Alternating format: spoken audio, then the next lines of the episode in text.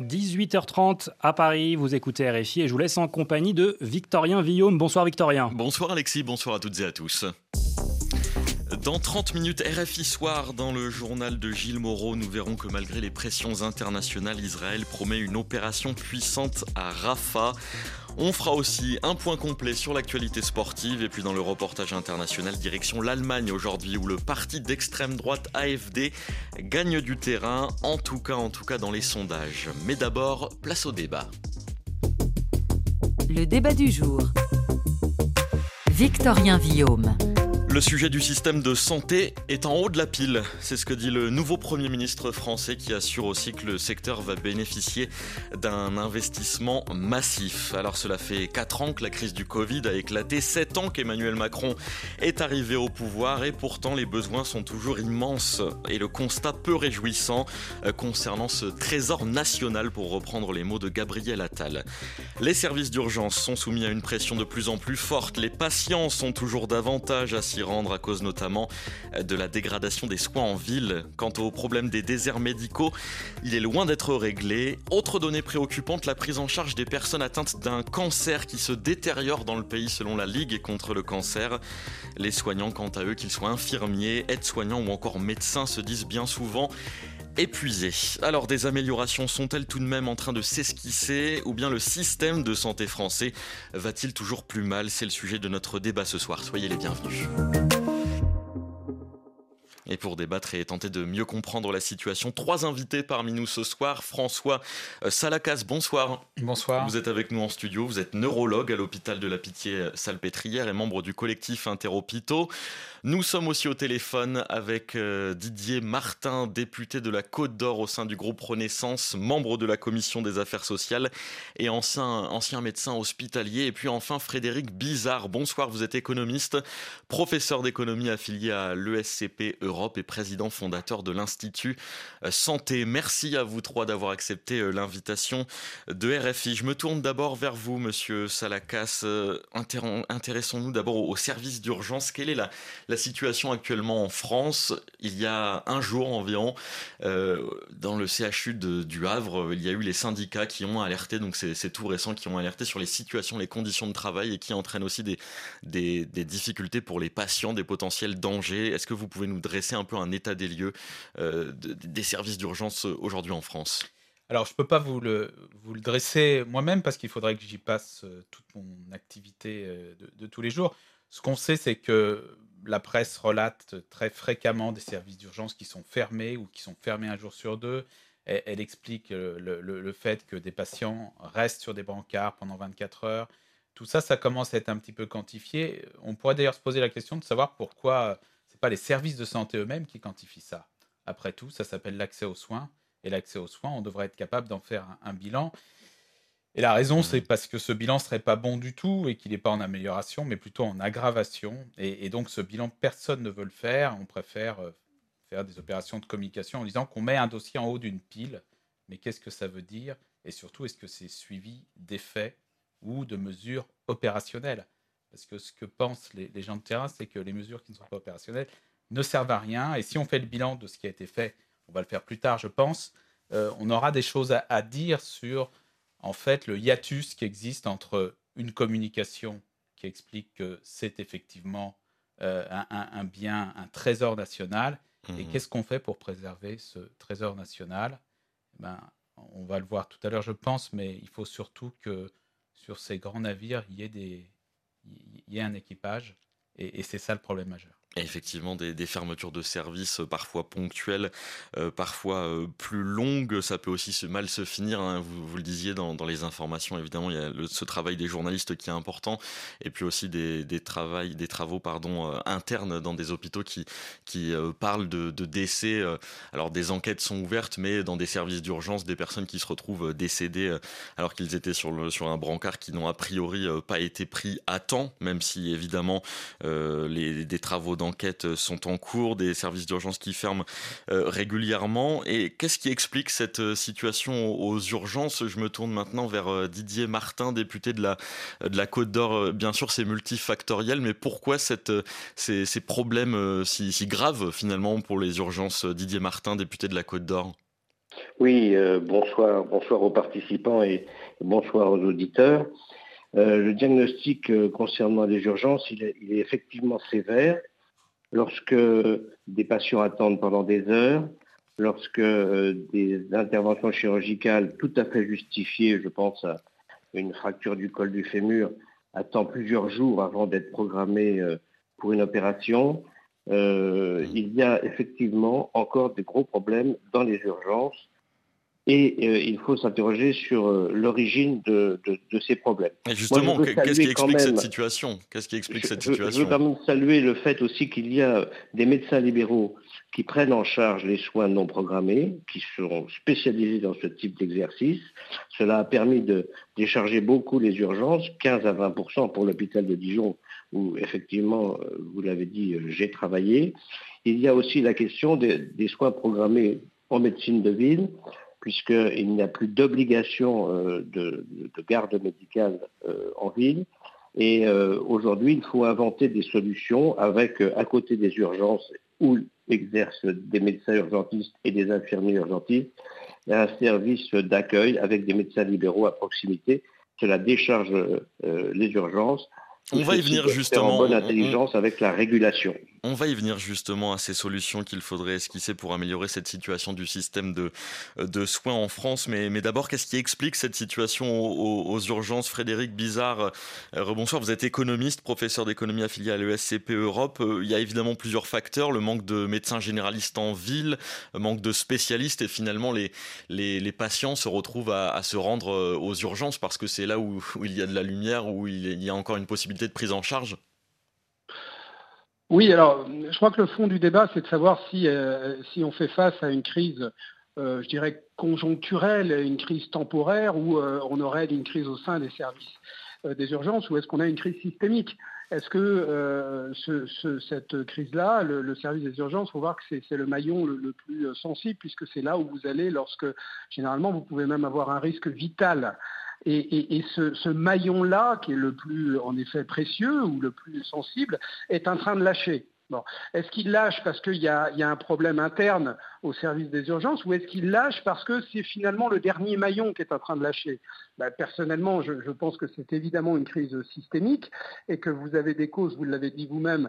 Euh, donc ce n'est pas une question de, régulation, de ce que font les médecins libéraux, mmh. de, euh, tout ça c'est sympathique, mais c'est très loin du cœur du sujet, à mon avis, hein, je, pense. Donc euh, je crois qu'il y a un premier débat de savoir si est-ce qu'il faut avoir une réflexion globale sur notre système de santé ou, est-ce qu'il faut euh, simplement essayer de euh, faire en sorte que le service des urgences euh, fonctionne mieux Il y a deux natures de, causes, deux groupes de causes. Il y a, un, groupe qui est extérieur à, l'hôpital, à l'hôpital public notamment, qui est lié à la désagrégation, à l'absence ou, à l'insuffisance de la prévention, à la désagrégation des EHPAD. Il ne faut pas oublier qu'il y a beaucoup de personnes âgées qui sont obligées d'aller par défaut aux, urgences et dans les services hospitaliers alors qu'ils devraient être pris en charge médicalement dans les EHPAD mais qui mmh. ne le sont plus. Il y a en effet la désertification médicale en ville. Donc ça, il y a des causes externes. La, désertification médicale qui est, qui est toujours aussi grave en France, c'est un problème euh, ça, pareil, dont, on parle depuis, dont on parle depuis des années. Est-ce qu'il est qu'il y a des améliorations sur ce plan-là ou finalement la couverture du territoire est encore euh, très problématique? Mais la désertification médicale a commencé à l'hôpital. Je vous rappelle que depuis euh, une dizaine d'années, on parle d'un taux de, vacances de 30% des praticiens hospitaliers. C'est la Fédération hospitalière de France. Donc on voit bien qu'il y, a déjà une crise d'attractivité qui, est propre à l'ensemble du système de santé et qui, touche aussi l'hôpital. Pour l'hôpital, bien sûr, mais je parlais plus pour les médecins généralistes en l'occurrence. Bah, les médecins généralistes, aujourd'hui, il y a, une crise d'attractivité de la médecine de ville pour des raisons qui sont comparables à l'hôpital, c'est-à-dire une hyper-bureaucratie qui quand même et qui domine avec euh, les agences régionales de santé qui ont tout pouvoir. On a, on a démédicalisé toute la gouvernance de notre système de santé, euh, du national jusqu'à un service hospitalier où finalement des gens qui sont hyper qualifiés euh, euh, font face finalement à, une technostructure qui est complètement sous-qualifiée sur un plan médical et qui est purement gestionnaire. Mais ça, c'est quelque chose qui a été voulu, hein, réforme Bachelot. Et euh, cette piste, et cette piste d'inciter les, nouveaux médecins, pardon de vous couper, cette piste d'inciter les nouveaux médecins à, s'installer dans des, dans des déserts médicaux, qu'est-ce que vous en pensez?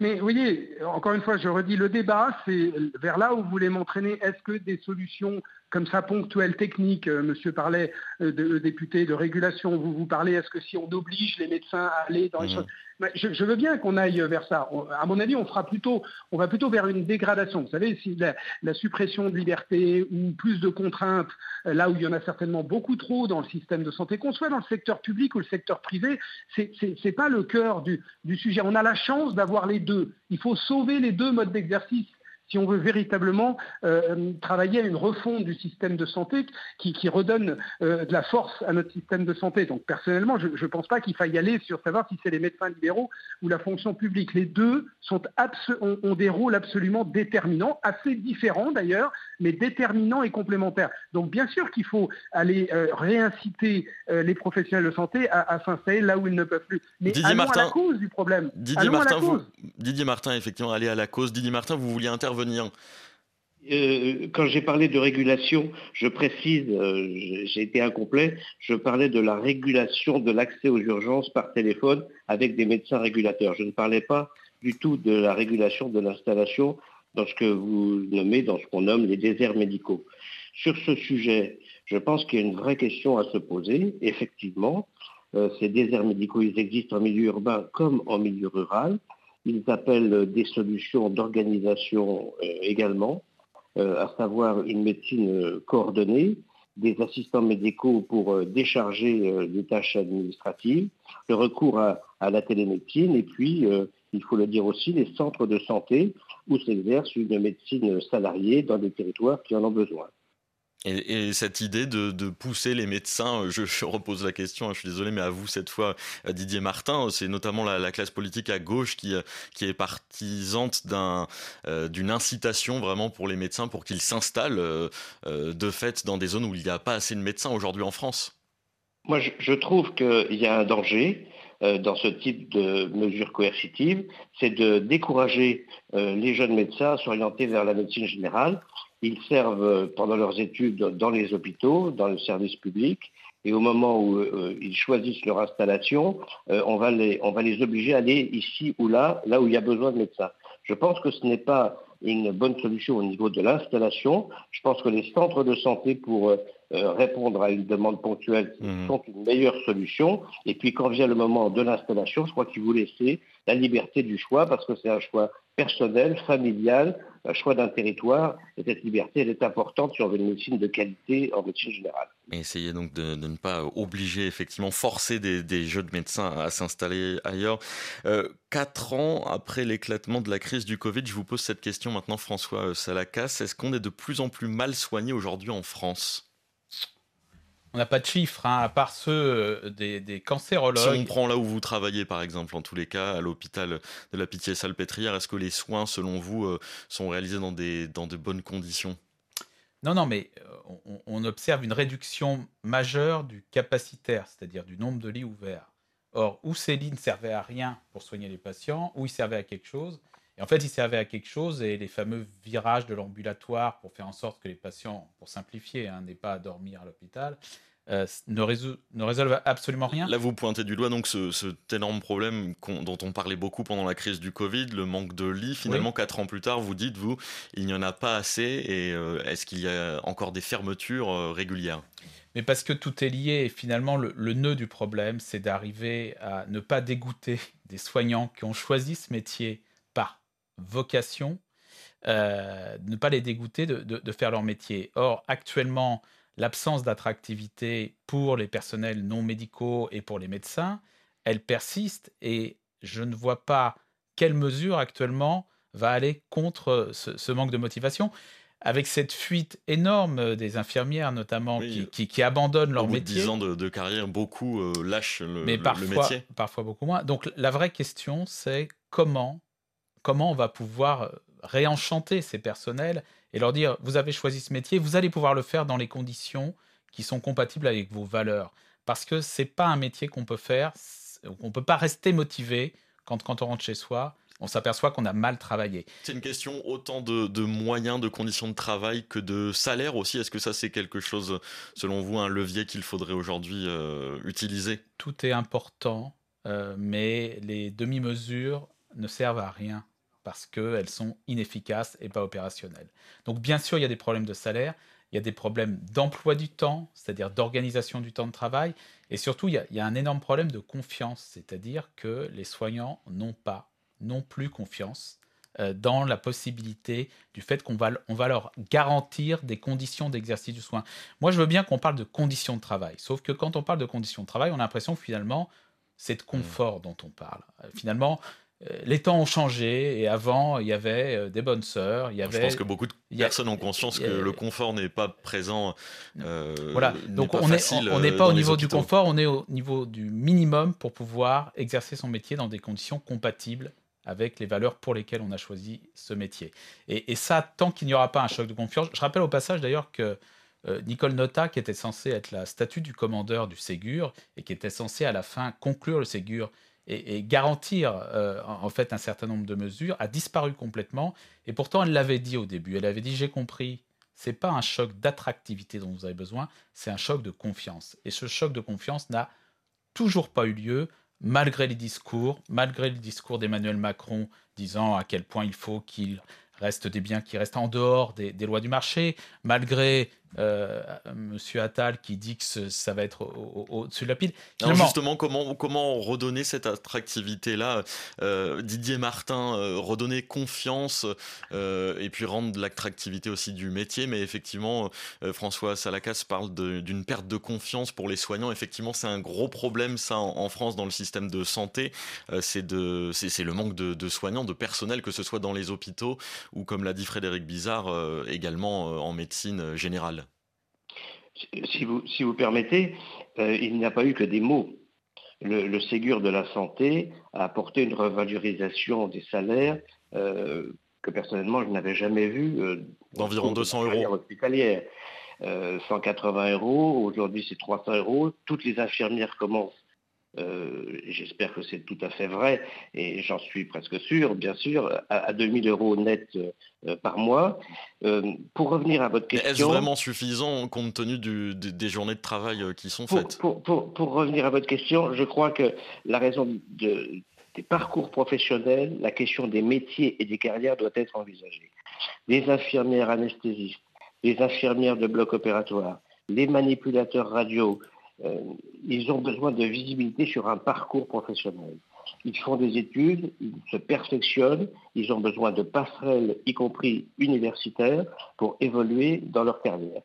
Bien sûr, il y a aussi, bien sûr, la, question du sens du métier, de la qualité du soin, du taux d'encadrement dont on parle dans les EHPAD, c'est-à-dire le temps passé euh, au chevet de chaque patient. Et ça, effectivement, ça nécessite des effectifs euh, au complet ça nécessite des bonnes conditions de travail, des déplacements de qualité, si on veut effectivement éviter l'épuisement professionnel et éviter le départ. C'est cet épuisement qui est euh, souvent cité par le personnel soignant. Vous vouliez euh, réagir, François Salakas Oui, mais il y a des moyens d'assurer ça. C'est-à-dire que c'est soit on reste au niveau des vœux pieux, soit on, passe quand même euh, à un moment donné par la loi, et, c'était l'objet de la proposition de loi de Bernard Gemier, qui est un médecin généraliste sénateur, qui a proposé en fait que on puisse garantir des ratios de, personnel par lit du malade. Donc finalement, de, garantir par là même des conditions de, qualité de soins. Euh, ça a été voté par le Sénat à une grande majorité. On attend actuellement mmh. qu'il y ait un groupe parlementaire qui accepte euh, de faire, de proposer cette, cette loi dans le cadre des, des niches parlementaires qu'on connaît. On espère que ça va venir. Et tous ceux qui disent que les ratios en dehors des services de rémunération n'ont pas lieu d'être, je pense que c'est une façon, d'une part, de noyer le poisson et d'autre part, d'éviter de lier les mains euh, des directions administratives et, budgétaires de l'hôpital. Et c'est ça le gros obstacle. Mais en faisant ça, on est en train d'assister à une destruction, je dis bien une destruction d'un outil de soin, parce que les équipes extrêmement expertes, professionnelles, mmh motivées, qui s'occupent des patients, elles disparaissent actuellement. Et si on ne veut pas qu'elles disparaissent complètement, il faut que très très vite, on leur rende la confiance dans les conditions de travail. Justement, on, va en parler des solutions à, mettre en place euh, pour, améliorer ce système de, santé français euh, en, souffrance. Frédéric Bizarre, quelle, quelle piste d'amélioration Que faut-il mettre en place? Emmanuel Macron, lui, euh, a esquissé plusieurs solutions. On, peut notamment citer le, fait de régulariser des, médecins étrangers, faire travailler davantage la ville et l'hôpital ensemble. vous, qu'en pensez-vous? En tout cas, la, feuille de route euh, gouvernementale, et, je dis ça sans, en toute objectivité, puisque c'était dans la, déclaration de politique générale du Premier ministre, euh, c'est trois mesures. Hein. C'est le doublement euh, des franchises médicales, c'est de mettre une taxe dite lapin au rendez-vous non honoré, et c'est de nommer un émissaire pour aller chercher des médecins à l'étranger. Bon, est-ce que cette feuille de route euh, est, euh, est, en rapport avec euh, la, gravité de la crise? Chacun l'évaluera. Et la fin du numerus clausus qui, permet de, de former. mesures qui sont destinées à tenter de rafistoler le système. Moi, je pense que. Est-ce que c'est un rafistolage du système de, de, mettre fin au numerus clausus, donc de former plus de médecins Non, mais monsieur, c'est pas. Excusez-moi, mais c'est juste un indicateur, le numerus clausus, le numerus ça, ça ne change rien. Avec le numerus clausus, vous pouvez former 15 000 médecins si vous le souhaitez par an. Donc on, a, fait de cette, euh, cette suppression du numerus clausus une réforme structurelle qui n'a rien d'une réforme structurelle. Bon, mais je ne vais pas trop rentrer dans, dans, ça. Il y a eu un CNR santé, hein, un, Conseil national de la, euh, de la réforme, euh, de la refonte du système de santé et des CNR santé. Il n'y a pas une ligne qui en est sortie. Donc on voit bien que je pense qu'on a abandonné toute volonté politique de transformer notre système de santé. Et tout le monde a envie que ça fonctionne, tout le monde a envie de le sauver, le système de santé, l'hôpital public comme le reste. Donc c'est pas, euh, je, ne fais pas un, procès de mauvaise intention. Je suis sûr que euh, le gouvernement euh, voudrait que le système de santé fonctionne bien. Mais selon vous, les solutions ne sont, pas, ne sont pas mises sur la table? Non, les choses, non, mais les vrais sujets ne sont pas mis sur la table. Il n'y a pas de hasard si notre système s'effondre. C'est parce que l'environnement s'est profondément transformé sur le plan démographique, épidémiologique, technologique, et qu'on n'a pas adapté le système à cet environnement. Démographique, vous parlez du vieillissement de la population, par exemple? Bah, par exemple, on est dans un monde de pathologies chroniques. Est-ce que notre système de santé a été conçu pour gérer des pathologies chroniques? Non. On est dans un monde où l'enjeu essentiel, c'est l'espérance de vie en bonne santé. Est-ce qu'on est dans, est-ce que notre système a été pensé en matière de santé publique pour s'occuper autant des bien portants que des malades? Non. Vous voyez, donc euh, forcément, c'est plus du tout le même système de santé qu'il faudrait avoir. Alors euh, que faire, Frédéric Bizarre, pour justement prendre en charge ces, euh, ces personnes, cette population vieillissante, avec vous le dites, des, des maladies chroniques de plus en plus euh, présentes dans la société française? Eh bien, il faut organiser un service public territorial de santé. C'est-à-dire qu'aujourd'hui, le seul service public qui est reconnu, c'est le service public hospitalier à l'hôpital public. Il faut élargir cette notion de service public, c'est-à-dire qu'un ensemble de prestations de santé soit accessible à tous avec une continuité et avec une mutabilité, c'est-à-dire une adaptation aux technologies. Il faut le transférer à euh, l'essentiel euh, des euh, services de santé et géré à l'échelle d'un territoire par les acteurs. Vous voyez, c'est ce qu'on appelait, nous, au sein de l'Institut Santé, le service public territorial de santé, dans lequel vous avez l'ensemble des acteurs. Que vous soyez du service de la fonction publique hospitalière, que vous soyez un infirmier libéral ou un infirmier salarié d'un centre de santé, mmh. ou un médecin libéral ou un médecin salarié, peu importe vous, vous, êtes, vous délivrez un service public. Et votre responsabilité à l'échelle d'un territoire qu'il faut déterminer, il faut déterminer des territoires de santé qui soient communs à tous les professionnels de santé. Aujourd'hui, on, a une espèce de cloisonnement entre des groupements hospitaliers euh, de, de territoires pour les hôpitaux, entre des communautés professionnelles de territoire Enfin, on, a complètement cloisonné en fonction de l'offre. Il faut partir de la demande et il faut gérer à l'échelle d'un territoire le parcours de soins euh, pour les, patients et le parcours de santé euh, pour les professionnels. François Salakas, qu'est-ce que vous en pensez? Réorganiser ce, système de santé, c'est important.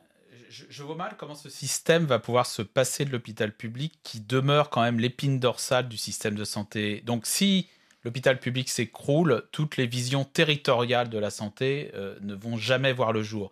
C'est pour ça que c'est extrêmement important. Et, on peut quand même rappeler la phrase d'Emmanuel Macron qui est extrêmement mm. inquiétante euh, quand il avait dit c'est quand même très difficile de changer un système tant qu'il ne s'est pas complètement écroulé. Donc la vraie question qui est derrière, c'est est-ce qu'il y a vraiment un plan euh, pour que le système de santé se modifie avec un glissement, par exemple, vers ce qu'on appelle les ESPIC, c'est-à-dire les établissements de santé qui participent au service euh, public, et pourquoi pas vers les cliniques privées. Euh, Emmanuel Macron qui tout de même, excusez-moi de vous, de vous interrompre, euh, euh, a proposé, je le disais, une série de, de, mesures à mettre en place, par exemple déléguer des actes aux, aux paramédicaux. Est-ce que vous pensez que ça peut aider ce système? Mais c'est encore une fois des choses qui sont à la marge et pour le coup c'est du rafistolage. Ce qu'il faut c'est que l'essentiel de l'organisation du système de santé, des hôpitaux publics, la formation, les, équipes expertes soient maintenues. Et là, elles sont en train de disparaître. Donc comment on fait tout ça? Eh ben, D'une part, il faut revoir complètement la gouvernance dans les hôpitaux, puisque je vous rappelle que depuis maintenant 12 ans... Qu'est-ce que vous entendez par là, revoir la gouvernance? Qui ça décide veut dire dans l'hôpital? ben, Actuellement, celui qui a le final cut, comme on dit en cinéma, ça reste le directeur de l'hôpital. Et finalement, les médecins ont une voix consultative. Donc ça, il faut peut-être rééquilibrer, resymétriser euh, la gouvernance, euh, diriger vers la qualité des soins. Or, en fait, l'objectif d'un directeur d'hôpital, c'est pas la qualité des soins, c'est secondaire pour lui. L'objectif d'un directeur d'hôpital, c'est d'être en équilibre à la fin. Didier Martin, est-ce que vous êtes euh, d'accord avec cette analyse de François Salakas pas tout à fait, hein, ça ne vous surprendra pas. Je, pense que notre système de santé, d'abord, beaucoup nous l'envient. Euh, il faut dire qu'on y consacre une grande part de la richesse nationale, euh, en Europe en particulier. Euh, nous sommes leaders sur les dépenses de santé. et notre système, il est équilibré entre effectivement un service public et une offre privée. Et je crois que l'exclusivité ou l'étatisation, c'est la, la, mort de la médecine de qualité si on ne parvient pas à ménager cet équilibre entre le service public et les propositions de la médecine de ville. Elle s'organise, cette médecine en ville. Les, communautés professionnelles territoires de santé, euh, elles, travaillent ensemble. Les hôpitaux travaillent ensemble. Euh, avec euh, effectivement souvent un, CHU qui organise un petit peu l'offre dans un territoire assez vaste, et les, ARS veillent à cet équilibre et, et aux dotations. Donc nous avons un système extrêmement effectivement peut-être compliqué, mais euh, je dirais que beaucoup nous envient. Il faut s'interroger sur ce qui bloque. Je reviens sur la question des métiers et des carrières. On a cité très brièvement, trop brièvement, la question de la prévention. Euh, elle est fondamentale un système de santé vient réparer. Il nous faut faire de la prévention, de la prévention pour les jeunes, et il y a des mesures fortes sur la lutte contre les addictions, sur la vaccination contre le papillomavirus, sur la prévention des accidents, la prévention du suicide. Frédéric Bizarre, excusez-moi de vous couper, Didier Martin. Frédéric Bizarre, euh, est-ce que cette fois vous allez trouver que c'est un, euh, pour le coup, une solution de fond, euh, la prévention en France? Oui, mais la prévention, c'est à la fois un modèle économique, ça nécessite de changer la gouvernance, ça nécessite de partir des besoins. Donc je pas, mais juste, c'est intéressant le débat qu'il y a là parce que vous voyez bien qu'il y a deux euh, sentiments d'opposition qui ne sont pas des, oppositions en fait, qui sont l'hôpital public doit rester en effet quelque chose euh, d'exceptionnel dans le système de santé. Le problème, c'est qu'il faut réinventer cette exceptionnalité du système de santé. Qu'est-ce qui est fait à l'hôpital public qui est fait nulle part ailleurs et qui rend l'hôpital public unique dans notre système? Ça ne peut pas être la même chose qu'en 1958. Il y a évidemment l'excellence. C'est ce qui va nourrir le progrès de la médecine. Là où, en effet, on n'a pas de d'exigence de rentabilité, mais où on va investir pour le futur, par exemple. Mais il faut réinventer, vous voyez, cet hôpital public. Je crois que l'erreur, c'est de penser qu'il faut sauver l'hôpital public parce qu'il faut le sauver. Non, il faut le réinventer pour le sauver. La deuxième chose, c'est le service public dont parle M. Martin. Il confond le secteur public et le service public. Hmm. Soit on nationalise à l'anglaise le système et on dit il n'y a que le secteur public qui s'occupe de tous les secteurs euh, et ce qu'on considère comme un, un service public à la française délivré par un secteur public, soit on fait un service public à la française et on dit qu'on soit dans le secteur public et privé, vous devez délivrer quelque chose qui, ressent, qui, est de la notion de service public.